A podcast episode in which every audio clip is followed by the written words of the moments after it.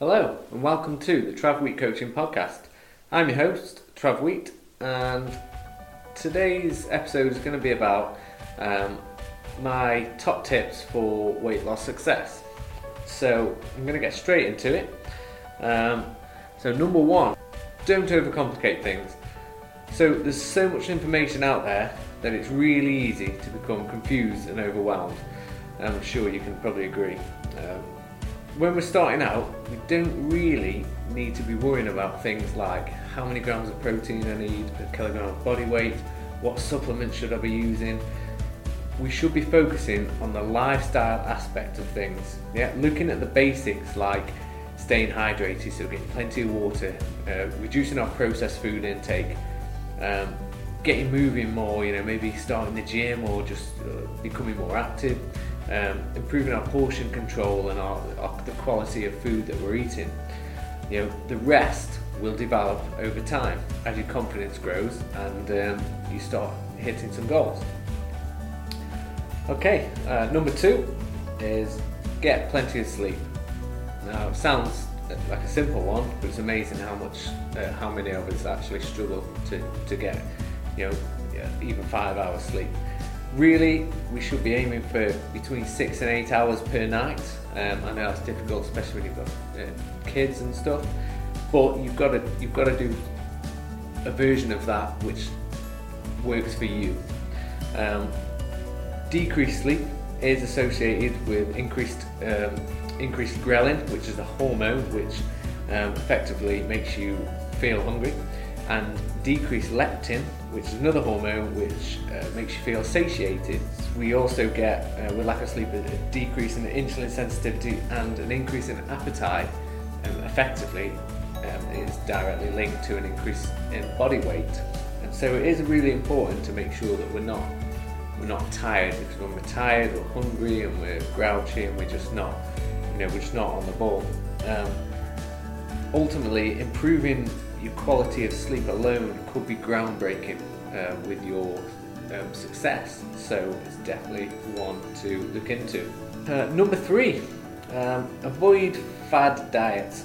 Now, when things get tough, which they always do when you're going on this sort of journey, it's probably really tempting to just uh, jump back onto that, that diet that gave you that small amount of success in the past.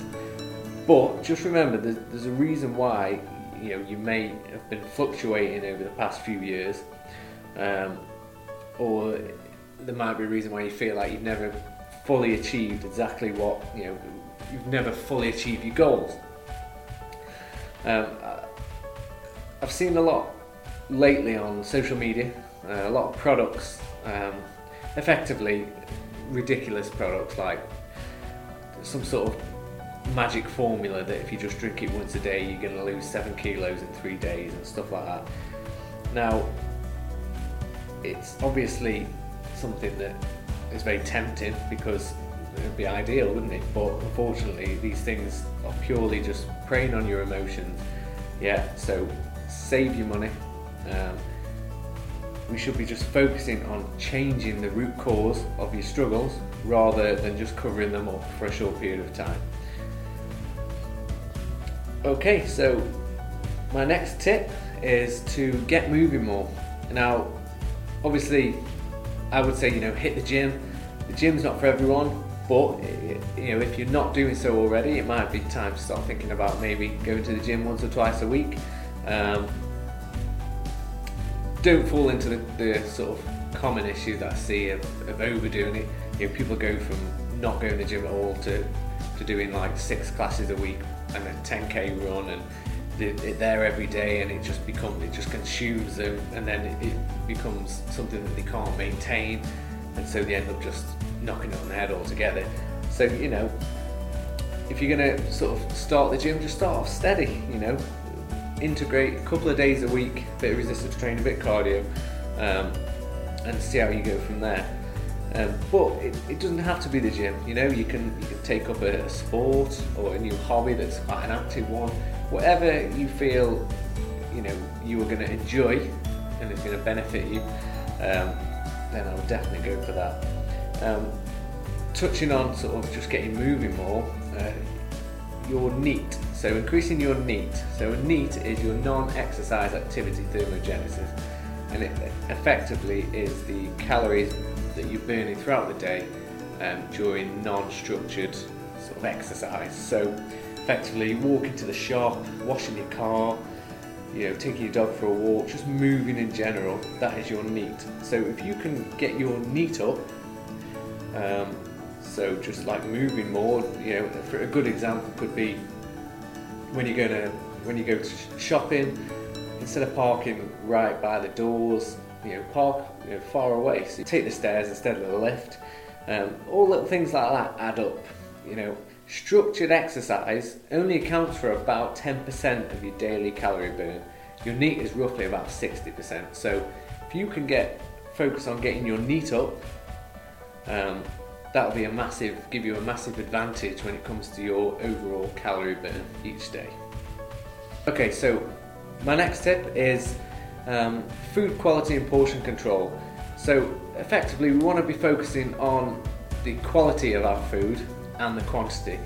Um, we want to be eating more, lots of whole foods, fruits, vegetables, nuts and grains, you know, all the good stuff, more of that and less of the processed foods that we get, packaged stuff uh, from supermarkets, um, frozen foods, that sort of stuff. Uh, they're not inherently bad for us, but if we can have more of the natural stuff, um, it's going to benefit us uh, in the long run. Um, and with that, also adjusting your portion sizes in general. So having you know having good amounts of the good stuff and less amounts of the fun stuff, so to speak. Um, what we're doing there is effectively just redefining your moderation. Okay, so no one is saying that you, you can't have you know the stuff you enjoy like ice cream, chocolate, and cake and stuff like that. Um, beer and wine and whatnot. It's just about redefining your moderation. So maybe having a little bit less of that and then a little bit more of the, you know, something a little bit more healthy. And just it's a balancing act, and that's all it is. It's a constant balancing act. Okay, so my next point is to be realistic with your goals. Um, lifestyle change takes time. Okay, so it it's not. This isn't a, a beginning and end kind of um, scenario like most diets, but rather developing a new and improved version of yourself for yourself. Yeah, so take your time, be prepared for the ups and downs, but don't give up. There's going to be days, um, you're going to have bad days and you're going to have good days, but the bad days are not a big deal unless you make them one. So it's important to try and stay on track the best you can. And my final point is consistency is key. Okay, so it's not about being and doing things perfectly. Okay, it's about doing them consistently and then overcoming the times when you're not. So don't let one bad day turn into a three week binge session. They were my top tips on achieving weight loss success. Uh, I hope you enjoyed them. Remember, you can reach out to me via Facebook or Instagram at travwheat underscore coaching or visit www.twcoaching.co.uk where I offer five days free online coaching and more information on my 12 week coaching programs. Have a good day.